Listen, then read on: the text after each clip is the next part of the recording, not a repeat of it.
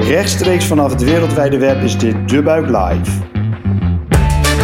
Goed dat je luistert naar De Buik Live, de podcast van De Buik over trends in de wereld van food, drinks en hospitality. Ik ben Gijzer Brouwer, oprichter van De Buik en Food Trend Watcher. Dit is alweer de dertigste aflevering van De Buik Live, die deels op evenementen zijn opgenomen en deels via het internet. Wil je ook een podcast op je evenement? Laat het ons dan vooral weten. En vergeet niet deze podcast te liken in je podcast-app. We kunnen andere food professionals deze podcast makkelijker vinden. Dat kan gewoon nu, terwijl je luistert. Vandaag dus weer met een gast op afstand. En die gast is Ron Simpson, founder van de Avocado Show.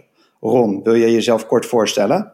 Hey, ja, tuurlijk. Hi Gijsbrecht. Um, ik ben Ron Simpson. Ik ben co-founder van de Avocado Show samen met uh, Julian Zaal. Um, je kent mij misschien nog wel van uh, of wat feestjes, of als DJ, of als jurylid van de Entree Awards, waar we ook samen in zitten. Um, of als die Bacardi guy, dat heb ik nog heel erg lang gedaan eigenlijk. Maar uh, redelijk wat, uh, wat marketingachtergrond en heel veel liefde voor de horeca.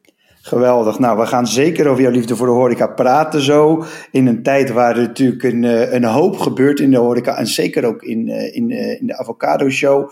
We hebben natuurlijk een heel raar jaar achter de rug met voor het eerst uh, sinds de oorlog, zoals het dan al wordt gezegd, een horecasluiting. En eigenlijk een, een, een bijzonder goede, tussen aanhalingstekens, zomer als het gaat om de terrashoreca. Uh, ja, de nachtclubs hebben natuurlijk, die zitten nog steeds in de, in de hoek waar de klappen vallen. En ook de bars hebben het weer wat lastiger op dit moment, want die moeten weer op tijd dicht allemaal. Met lichten aan en dat soort gekke zaken.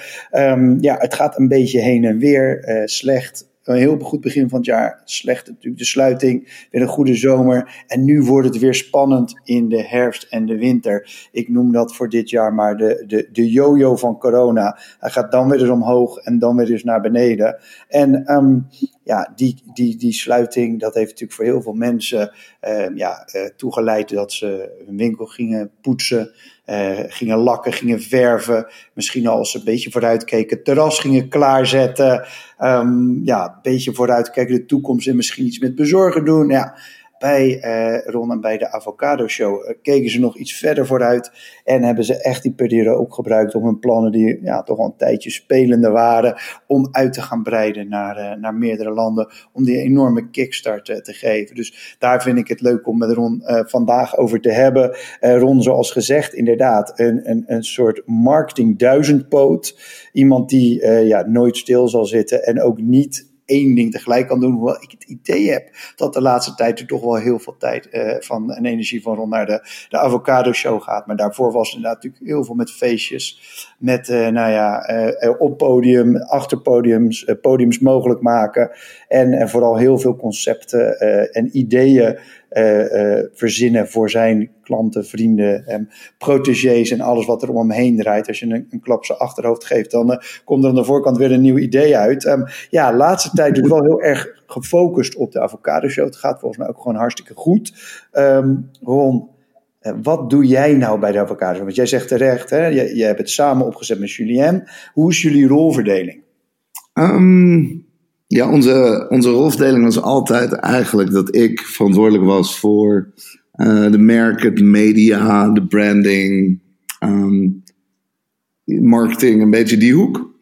En dat Julien uh, zich vooral stortte op uh, het operationele stuk. Inmiddels um, is het operationele stuk veel groter dan het merkstuk. En is Julien ook CEO geworden, stap naar voren gedaan. Um, het is ja, toch een ander bedrijf dat even gebouwd moet worden als je zo extreem uitrolt. Um, dus dat is zijn rol. Hij, hij is een soort van de CEO en general manager achter het hele verhaal. En ik ben nog steeds uh, degene die kijkt naar merk en media. En um, het is natuurlijk, ja, het is bijna meer een merk dan een horeca-concept. Uh, hoe is dat zo ontstaan? Hoe werkt dat bij de, bij de, bij de Avocado Show? Um, ik denk dat dat ontstaan is omdat ik gewoon weet hoe dat moet. En dat voor mij een soort van second nature is. Ik denk voor Julien ook. Dus we zijn nooit heel bewust begonnen met, oh, we gaan nu een merk bouwen. Het was meer gewoon van, dat is hoe wij ideeën in elkaar zetten.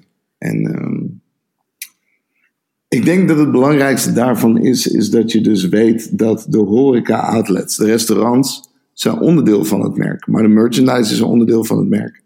Ehm, het idee, de, de duurzaamheid, de media eromheen. Alles wat we eigenlijk doen is onderdeel van dat verhaal. En heel simpel gezegd, het, het, is een soort van key element dat alles verbindt. En dat is, dat is die avocado, maar dat is niet alleen de avocado, denk ik. Nee, ja, ik denk dat de avocado is gewoon een, um, een icoon. Iets wat makkelijk te herkennen is, makkelijk te gebruiken is en ook uh, liefhebbers heeft. Echt fans. Mm. Maar het blijft nog steeds uh, iets diepers. Het eten heeft wat diepers natuurlijk. Het is niet alleen een avocado op een bord. We maken waanzinnige gerechten waar dat in zit. Maar er komt nog steeds service en interieur en um, ondernemen bij kijken. En, allerlei van dat soort dingen. Dus het is gewoon een, um, een soort van ja, poster child. Het, het gezicht van iets. En de rest moet ook kloppen. En dat maakt het zo interessant. Omdat ook wij weten niet waarom de avocado ooit verkozen is als uh, een soort van het icoon voor gezond eten. Of waarom dat zo'n impact had bij uh, millennials. En de, de wereld en de maatschappij die heeft iets met de avocado en wij dus ook. Als we even terugkijken naar eerder dit jaar. Jullie moesten dicht zijn uiteindelijk natuurlijk wel in de, in de, in de afhaal en de bezorg open geweest. Maar hoe is de, de lente, zeg, slash zomer voor jullie geweest als avocado show? Ja, dat is best wel interessant, omdat um, heel veel mensen hebben dat natuurlijk niet door, maar wij zijn eigenlijk meerdere bedrijven met één naam. Dus je hebt de Avocado Show restaurants, nou, die, dat was gewoon net als iedereen. Wij moesten ook dicht, wij hadden ook issues met uh, problemen en, um, oh, sorry, issues met uh, personeel, uitdagingen daar natuurlijk, uh, de subsidies, de nauwregelingen, alles zat erbij. Net als een regulier restaurant. Alleen wij hadden daarnaast ook het kantoor, bijvoorbeeld, dat het merk doet, waar de franchise zit. En die hoefde niet dicht. Dus we konden wel doorgaan met um, deals proberen te maken of naar andere landen kijken of voorbereidingen treffen of uh, manuals maken. Al die documenten die je nodig hebt voor, voor franchising, dat hoefde natuurlijk niet stil te staan. En daarnaast hadden we dan ook nog een to-go locatie die inderdaad wel uh, delivery deed. En afhaal overigens. Dus het, het zijn eigenlijk een soort van uh, drie lijnen. En daarbovenop ook nog de, de hele merchandise kant, wat ook gewoon een webshop heeft en noem het maar op. Um, en in winkels ligt. Dus we hadden een soort van vier, over het algemeen hebben wij vier dingen. Uh, waarvan er één dicht ging. Um, wel de grootste uiteraard. Die andere drie gingen door, stilletjes. Um, maar uiteindelijk zijn wij daar gelukkig best wel goed uitgekomen. We hebben in Amsterdam ook uh, terrasuitbreiding gekregen. Het weer was goed. Dus ja, de eerste paar weken was het dramatisch in Amsterdam. Ik denk, of misschien wel landelijk. Dus iedereen schrok daar een beetje van. We dachten, hè, de horeca gaat weer open. Nu uh, gaat het weer gebeuren. En, en, vergeet niet, wij waren natuurlijk gewend dat er elke dag rij voor de deur stond. En uh, dan is dat wel echt even schakelen als dat niet zo is. Um, dus ja, dat was even aftasten en kijken wat het zou doen. Maar gelukkig herstelde het zich wel, uh, wel redelijk goed in de lente en zomer we echt wel een prima periode kunnen draaien. Um, terwijl we ook nog echt stappen aan het maken waren op, op franchise niveau. Dus wij hebben wat dat betreft uh, wel het geluk gehad. En we hebben natuurlijk ook wat dingen kunnen leren, net als iedereen, van, uh, van de lockdown. Van dingen die dichtgaan. Beter en efficiënter leren werken. Of dat nou remote working is met ons kantoor. Of gewoon hoe je omgaat met het personeel in de restaurants. Alles is verscherpt, alles is beter. Um, dus ja, dat is eigenlijk hoe wij uh, die periode door zijn gekomen. En je, je, zei eigenlijk al van, je hebt het redelijk, uh, ja, het een heeft het ander enigszins kunnen compenseren. Je zegt ook, hè, de restaurant is de, is de grootste. Um, uh, jullie zitten op een plek die net buiten de toeristische zone ligt in, in Amsterdam, maar wel volgens mij als concept uh, komen ze letterlijk van heinde en ver, hè, vanaf de andere kant van de wereld om jullie te bezoeken. Ja. Um, heb je daarin nog moeten schakelen? Je zegt van nou, we gaan dus kijken of we toch niet ook, ik noem maar even heel plat gezegd, ook de Amsterdammers aan ons kunnen binden. Zeker, ja. We, we hebben heel erg moeten schakelen om te kijken van hey, hoe kunnen we um, lokaal gewoon een grotere impact hebben. Dus nog los van locals, maar ook gewoon lokaal. Weet je? Wat kunnen we met, uh, met de omgeving doen, met de stad doen? Wat kunnen we met de locals doen? Wat kunnen we met al die dingen doen? En um, gelukkig was dat al iets dat bij ons op de radar stond. Dus uh, we vinden dat belangrijk, vonden dat belangrijk. En um, het is gewoon ietsje eerder in het jaar gekomen door uh, de omstandigheden. Maar je merkte het wel. Wij zijn natuurlijk ook anders gaan uh, omgegaan met onze content, met onze social media, met onze advertising. Uh, dat werd allemaal wat meer lokaal. Uh, we gingen kijken naar hè, hoe bereik je dan de mensen uit de buurt. Kunnen we daar wat meer mee doen? Nou, daarvoor allerlei ideeën omheen bedacht. Ook bedacht hoe, hoe kunnen we met uh, de Nederlander schakelen. Dus niet alleen de Amsterdammer of de Rotterdammer of de Randstedeling, maar gewoon echt landelijk. Want dat zat er nog wel in. Mensen wilden wel iets doen, maar konden de grenzen niet over. Nou, dan komen ze vaak wel naar de hoofdstad. Kunnen we daar iets mee? Al met al best wel fijn om ook die, uh, die oefening te kunnen doen. Van hé, hey, weet je, we zijn niet een toeristentent. Dat zijn we nooit geweest. Er zijn gewoon heel veel mensen op de wereld die bij ons willen eten. Maar er zijn ook heel veel mensen in Nederland en in Amsterdam en in de Randstad die bij ons willen eten. En ik denk dat de balans nu gewoon wat beter um, is. En, uh, en daar zijn we ook heel erg blij mee, ook voor al die support. Heb je een voorbeeld van, dus van nou ja, inderdaad wat je net zegt, van uh, we hebben ons wat meer op de local of lokaal gericht, of uh, we zijn, uh, of wat je met je terras hebt kunnen doen, of misschien wat je geleerd hebt met, met afhalen en bezorging? Um, ja, kijk, afhalen en bezorging werd natuurlijk gewoon booming in het algemeen. En wij gingen daar gewoon naar kijken van oké, Um, is het misschien slim om uh, niet alleen in het Engels te gaan uh, communiceren? Is het misschien slim om de buurten daarvan even wat beter te targeten? Omdat de algemene advertenties natuurlijk, ja, die hadden geen nut. Er komen geen mensen uit het, uh, uit buitenland in principe. Dus alles wat we, alle systemen die wij hebben klaarstaan om, om daarmee om te gaan, die konden we uitzetten. En alles wat lokaal aan moest, dat, dat zetten we dan aan. En dan gaan we kijken van oké. We hadden volgens mij nog nooit op die manier targeting gedaan op bepaalde buurten en bepaalde groepen in Amsterdam en Nederland. Um, maar het is vergelijkbaar met wat je gewoon doet om een, uh, een buitenlandse reiziger of een toerist te bereiken. Alleen stel je het gewoon wat, wat dichterbij in. Um, we gingen ook veel meer, gewoon ouderwets, echt letterlijk met onze vrienden, kennissen en familie, gewoon wat meer hangen bij, bij de restaurants. We gingen gerechten introduceren. We hebben allerlei kleine dingetjes gedaan om er gewoon voor te zorgen dat iedereen doorhad van het is best wel gezellig. Er staat nu ook even geen rij, probeer het nou eens een keer, weet je wel. Um, en dat, dat beviel mensen wel. Ja, mooi ook inderdaad. Want nu, nu kan je er wel gewoon heen. Weet je, de mooie, mooie branding is dat. En, en een mooi verhaal. En, en je bent dus vervolgens ben je eigenlijk in diezelfde periode, in die aanloop uh, van, van, van uh, dat je nog, uh, dat je dus op je wel kantoor was, maar de winkel nog even dicht. En in die zomer natuurlijk keihard door. Ben je gaan kijken van ja, we wilden al, zolang ik jou spreek over de avocado show, heb je het al over dat die, dat die internationaal moet. En ineens maak je in, in september maak je dan bekend dat er 19 vestigingen bijkomen. Um, hoe, hoe gaat zo'n traject? Kan je daar wat over vertellen?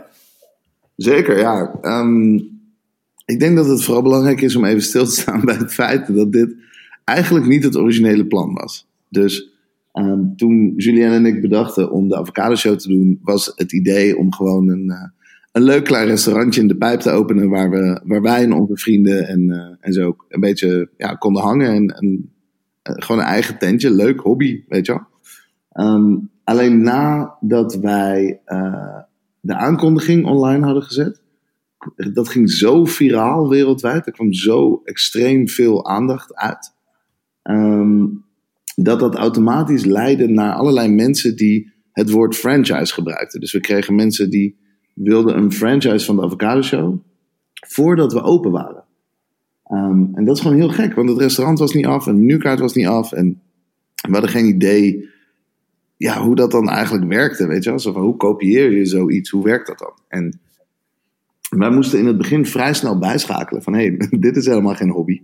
Dit wordt serieus, serious business, weet je. We moeten hier echt een vet restaurant van gaan bouwen. Misschien zelfs wel een merk. En laten we ook maar meteen uitzoeken hoe dat hele franchise werkt. Nou, dat franchise is echt moeilijker dan je denkt, omdat het gebaseerd is op systemen en kennis uh, die je hebt van het open zijn. Maar wij waren helemaal nog niet open. En dus gingen we ons voorbereiden van oké, wat, wat hebben we daar allemaal voor nodig? Nou, een beetje leren over SOP's en, en, manuals en systemen en alles wat je nodig hebt om uh, support te kunnen leveren voor een franchise. En vervolgens hebben we dat pakket gemaakt. Maar daar zijn we echt twee, drie jaar mee bezig geweest om dat goed te doen. En daar hoort uh, ook financiële kennis bij, maar er hoort ook een soort partnerzoektocht bij. Hè? Van hoe vind je nou iemand met de juiste DNA en naar welke markten moet je en hoe, hoe werkt dat eigenlijk? Ga je er één openen of moet er iemand meteen tien doen? Of, nou, allemaal van die dingen, dat leer je over tijd. En wij uh, hadden ons, laten we zeggen, de V1 van het pakket af. En wilden het testen, dus toen gingen we naar Brussel. Dat is onze eerste uh, franchise in 2018, eind 2018 in de herfst. Ging die daar open. Um, eigenlijk om te zien van, hey, kunnen mensen dit kopiëren? Kunnen we het overbrengen? Komen er alsnog mensen als het in een ander land is? Nou, maar wel een land waar ik dan naartoe kan rijden als het misgaat, weet je wel? Um, dus dat hebben we getest en Brussel ging eigenlijk meteen als een tierenlier. Dat was echt bizar. Die had een veel uh, grotere traffic locatie dan dat wij in Amsterdam hebben. Um, en dat, ging gewoon in één keer goed. Maar er kwamen ook natuurlijk duizend lessen uit. En een van die dingen was dat wij niet per se op zoek zijn naar een individuele partner die dan één zaak opent. Maar eigenlijk dat we op zoek zijn naar iemand die development kan doen. Dus meerdere zaken in een gebied. Of het nou een stad is of een streek of whatever, dat maakt niet zoveel uit. Maar toch de iets wat grotere jongens. En die jongens die vonden ons wel een tof merk, maar die wilden eigenlijk weten van hé, hey, um, hoe zien de cijfers eruit in jaar 2, in jaar 3? Weet je? Die hebben gewoon meer, ja, als je zo'n grote investering vraagt, dan willen zij natuurlijk ook meer informatie. En gedurende die tijd kwamen we dus wel in beter contact. Um, ook omdat ik op stages aan het praten was, of omdat we op expos aanwezig waren, of betere advertising deden en media. Um, en uiteindelijk kom je dus met die mensen in contact. En dat, dat duurt best wel lang. Het is, niet, um, het is geen korte periode om een deal te sluiten vaak. Je praat toch wel echt minimaal een half jaar van elkaar bezoeken, uh, due diligence, processen begrijpen, plannen schrijven. Um, allerlei van dat soort dingen, onderhandelen ook. En dan kom je uit op het punt dat het kan. En wij waren dus eigenlijk, nou laten we zeggen, eind vorig jaar zaten we gewoon al best wel lekker in de wedstrijd. Waren we redelijk wat deals aan het uitwerken. Maar we wisten van ja, dit gaat nog wel maanden duren. En eigenlijk in, op bijna ja, de laatste fase, dus echt net voor het tekenen, toen kwam corona. En wij schrokken daar een beetje van, want ik dacht sowieso van ja, nou daar gaan die deals, weet je, die kan je vergeten. Um, maar wat we eigenlijk zagen is bij iedereen een soort van paniekreactie. Net als dat je dat zag bij de horeca in Nederland. Dus je hoort het slechte nieuws. Je schiet in een soort van paniek-verdedigingsmodus. En twee weken later, hoe naar het ook is, ben je een soort van gewend aan de nieuwe situatie en snap je de spelregels beter. En ben je weer open voor discussie. Um, en met elke week dat voorbij ging, uh, ja, werd, het soort van, werd de paniek minder en werd de, het ondernemerschap groter. Gingen mensen gewoon kijken naar, maar wat kan er wel? En wat heeft dit voor effect op mijn business? En hoe gaan we dit dan doen? En eigenlijk zijn alle deals dus wel doorgegaan bij ons. Um, nadat we even diep zijn gegaan met elkaar, met alle paniek van die. Maar ook hebben we dingen gezien als het feit dat ja, als er horeca uitvalt, de, de voorspelling is dat 30% of zo across the board um, uitvalt. Dat is echt heel spijtig om te horen. Maar tegelijkertijd zijn het ook 30% panden die vrijkomen. En ondernemers kijken daar gewoon naar. Die kunnen huurkorting krijgen of minder sleutelgeld betalen. Dus het is voor de ondernemer best wel goede tijd eigenlijk. Als je gelooft dat de horeca weer terugkomt naar het niveau dat het was. En dat geloven wij. En dat geloven onze partners ook. Um, dus het heeft even wat weken en maanden geduurd. En je moet ja, je plannen aanpassen. En sowieso je timings aanpassen. En ook kijken naar um, de situatie van elk land waar we in zitten. We gaan naar Madrid, we gaan naar Parijs, we gaan naar Londen. Dat zijn markten die anders reageren, waar regeringen anders reageren en andere regelgeving geeft op corona. Um, maar daar passen we ons, op aan. En tot dusver gaat het heel goed. We gaan over, uh, we gaan half oktober gaan we open in Madrid. Dus dat uh, ja, wordt spannend. Heel gaaf om te horen. Hey, en zou je zeggen dat, uh, je hebt net best wel goed uitgelegd van dat die vier verschillende elementen in, in, in achter de avocado show zitten. Um, zou je zeggen dat daardoor ook uh, misschien wel die operators of die partijen met wie je werkt, die developers zeggen van, ja, doe mij de avocado show maar eigenlijk. Want mede door nou, misschien de sterke merk of de goede online uh, communicatie of uh, de, uh, de, de merchandise die eromheen zit of het, het, concept, hoe het zich tot take-out verhoudt, is het wel een fijne partij om nu juist extra gas op te geven? Of heb je dat niet gemerkt? Of? Um, ja, jawel. Kijk, dat is ook de reden dat we het doen natuurlijk. Maar um, ik denk dat we, dat we een paar dingen zien. Eén is, uh, voor corona waren de trends al dat men gezonder wilde eten, dat men um, gevarieerder ging eten en dat er allerlei verschillende dieetvormen zijn die mensen aanhouden. En eigenlijk heeft corona dat effect gewoon heel erg versterkt. Wij merken eigenlijk dat overal mensen alsnog iets beter op hun eten gaan letten, toch meer voedingsstoffen binnen willen hebben en zichzelf gezond willen houden. Um, wij vallen in dat segment. Je hebt um, een segment dat health casual heet en daar, daar vallen wij ook in. Dus dat, je hebt fast casual, daar zitten wij in, en je hebt health casual, daar zitten we ook in. En dat maakt het best wel interessant, omdat die trend is gewoon across the board. In alle landen is dat trending, wij zitten daarin. Nou, vervolgens ga je kijken naar populariteit van iets. Um, en, en, wat het waard is, wat koop ik dan precies? Nou, in ons geval zijn we een best wel jong bedrijf met nog relatief weinig restaurants, maar echt wel een hele grote impact. Um, en als wij supporten in, ik noem maar wat, marketing en content, dan krijg je ook echt iets. En dat vinden ze allemaal heel erg interessant. En daarbovenop, los van het eten, kun je inderdaad schakelen in je eigen land door um, de gemiddelde uitgaven per persoon omhoog te krikken met een heel tof kookboek of met een ander stuk merchandise. Je kunt echt ondernemen. Je kunt dan knoppen draaien en, en het allemaal beter maken. En niet alleen maar um, eten serveren. Weet je wel. Er, zit echt meer omheen. En, uh, eindeloze kansen. Um, first on market, ook heel erg belangrijk. Dus mensen ja, zien ons als het origineel van avocado restaurants. En dat heeft ook een bepaalde waarde. Um, dus al die dingen bij elkaar, ja, dan, dan ga je toch kijken. Ik vraag me altijd af, waarom neem je niet gewoon een Subway? Weet je Als je, wil, als je een systeem wil, ja, dan kun je ook iets nemen wat al 40.000 keer gedaan is. Maar sommige mensen willen toch um, ja, de wereld beter maken, het leuker doen, of een toffer merk, of een goed verhaal, of toch gewoon nog een avontuur meemaken. Ja, dan moet je bij ons zijn. Zijn dit dan zijn dit ook partijen die letterlijk zo kijken van doe mij een Subway of doe mij een Five Guys of laten we toch maar gaan kijken of ja, misschien iets nieuws groots kunnen maken. De, die, die met verschillende licenses, eh, verschillende franchise opties eh, voor zich hebben?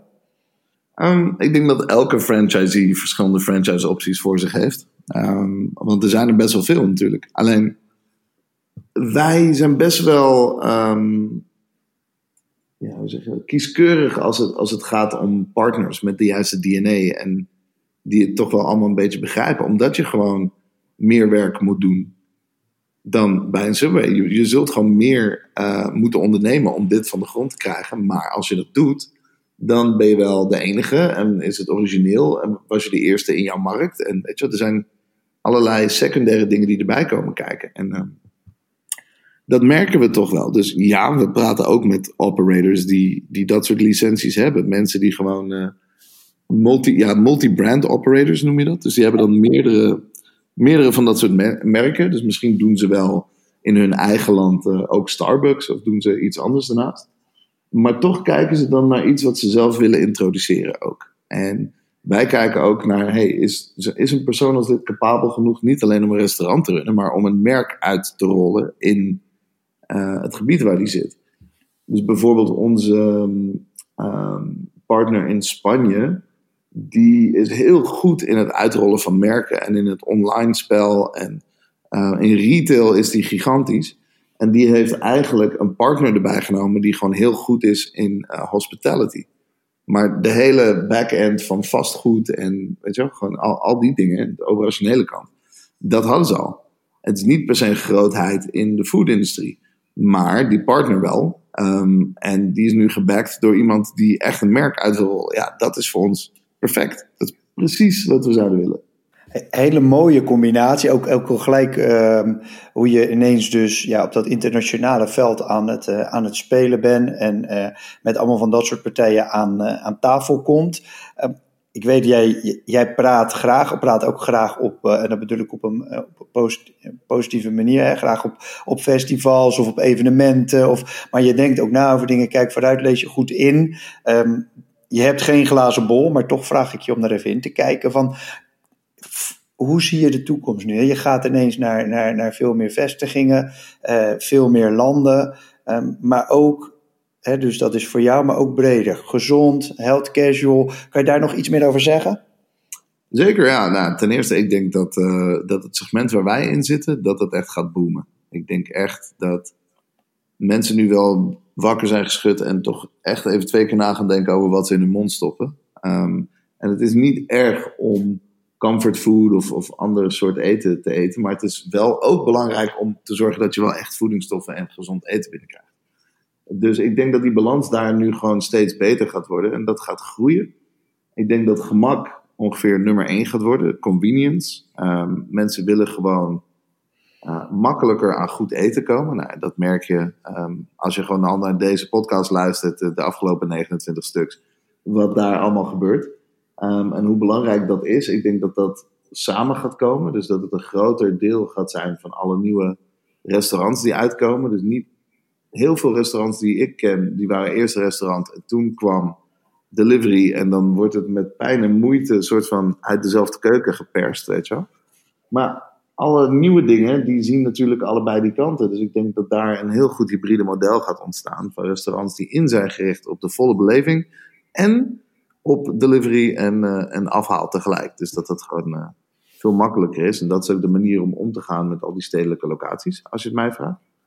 Um, ik denk dat voor de Avocado Show het heel leuk gaat worden om te groeien, omdat we dan ook betere dingen kunnen doen met ons invloed. Dat, dat verandert de manier waarop wij inkopen en dat verandert de manier waarop wij uh, merchandise kunnen produceren of andere producten zoals de avocado fries of zo. Ja, daar heb je gewoon volume voor nodig, weet je wel. En de seconde dat je die deuren openzet en dat hebt, ja, dan kom je op een niveau waar heel veel mensen nog niet op kunnen spelen. En waar je echt de risico's en stappen kunt nemen. Dat vind ik heel tof voor de toekomst. Um, ik denk ook echt dat wij en andere uh, merken zoals wij uh, de komende paar jaar echt, echt, gaan groeien in Europa. Ook zeker gaan groeien in het Midden-Oosten. Um, en dat daarna het vraagstuk is. Want iedereen had me twee jaar geleden gevraagd, dan had iedereen gezegd: uh, we gaan met z'n allen naar Amerika. Um, nou, wij, wij wilden en willen ook nog steeds naar Amerika, maar het is wel de vraag hoe dat land eruit gaat zien, hoe de, hoe de hospitality-industrie daar eruit gaat zien. En dus is, uh, is Europa en het Midden-Oosten voor nu wel even een, een goede target. Lijkt me ook een zeer goede target. En, en uh, het uh, tempo waarin je wil gaan uh, na deze zeg maar, twee, drie jaar die je er ook echt voor, voor genomen hebt, lijkt me ook, klinkt, klinkt aanlokkelijk in ieder geval en zeer spannend. Um, wij sluiten altijd af, en, en, dat doe ik, die vraag stel ik met veel liefde aan jou, omdat ik weet dat je altijd wel met goede tips komt. Maar we houden van eten bij de buik. En, um, dus we sluiten altijd af met de vraag van, ja, waar moeten we nu volgens Ron even gaan eten of af gaan halen of bestellen. Wat is jouw tip of tips uh, voor, de, voor onze luisteraars? Ik moet zeggen dat, dat een van de, de parels die ik heel erg leuk vind. Um, en ik bestelde dat voorheen altijd op kantoor. Daar was ik altijd blij mee, want vanaf huis kan ik het net niet bestellen, dus dan moet ik het afhalen. Um, in Amsterdam is Mana Mana. Dat is uh, echt een van mijn favoriete plekken. Dat is een soort Israëlische keuken met ook wat andere invloeden hoor, ook Libanees en andere dingen eromheen. Um, en wat ik zo leuk vind is, zij, zij maken waanzinnige gerechten. Heel simpel, maar echt super lekker. En ze zien er prachtig uit. En er is echt wel over nagedacht, maar het ziet eruit alsof iemand het gewoon op een bord heeft gegooid.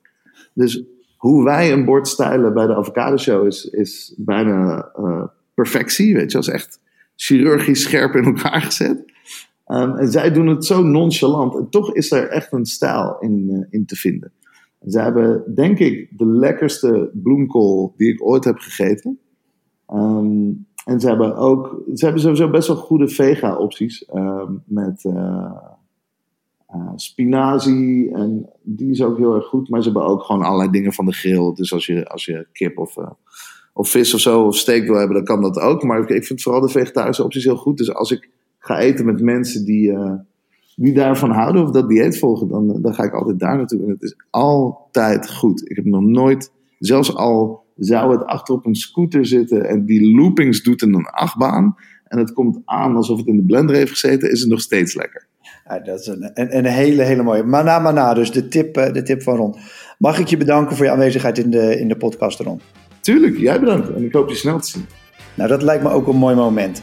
Dit was De Buik Live, de live podcast van De Buik over trends in de wereld van food, drinks en hospitality. Dank nogmaals aan mijn gast Ron. Ik ben Gijzig Brouwer en wil jullie nog één ding vragen. Als je het een leuke podcast vond, wil je hem dan doorsturen naar iemand anders of like in je podcast-app? Dat kan je nu direct doen, terwijl je nog luistert. Dan help je andere liefhebbers van food, drinks en hospitality deze podcast ook te vinden. Heb jij nog onderwerpen waar we het over moeten hebben? Laat het ons dan vooral weten in de comments of stuur mij een berichtje. Dank voor het luisteren en tot de volgende aflevering. Cheers!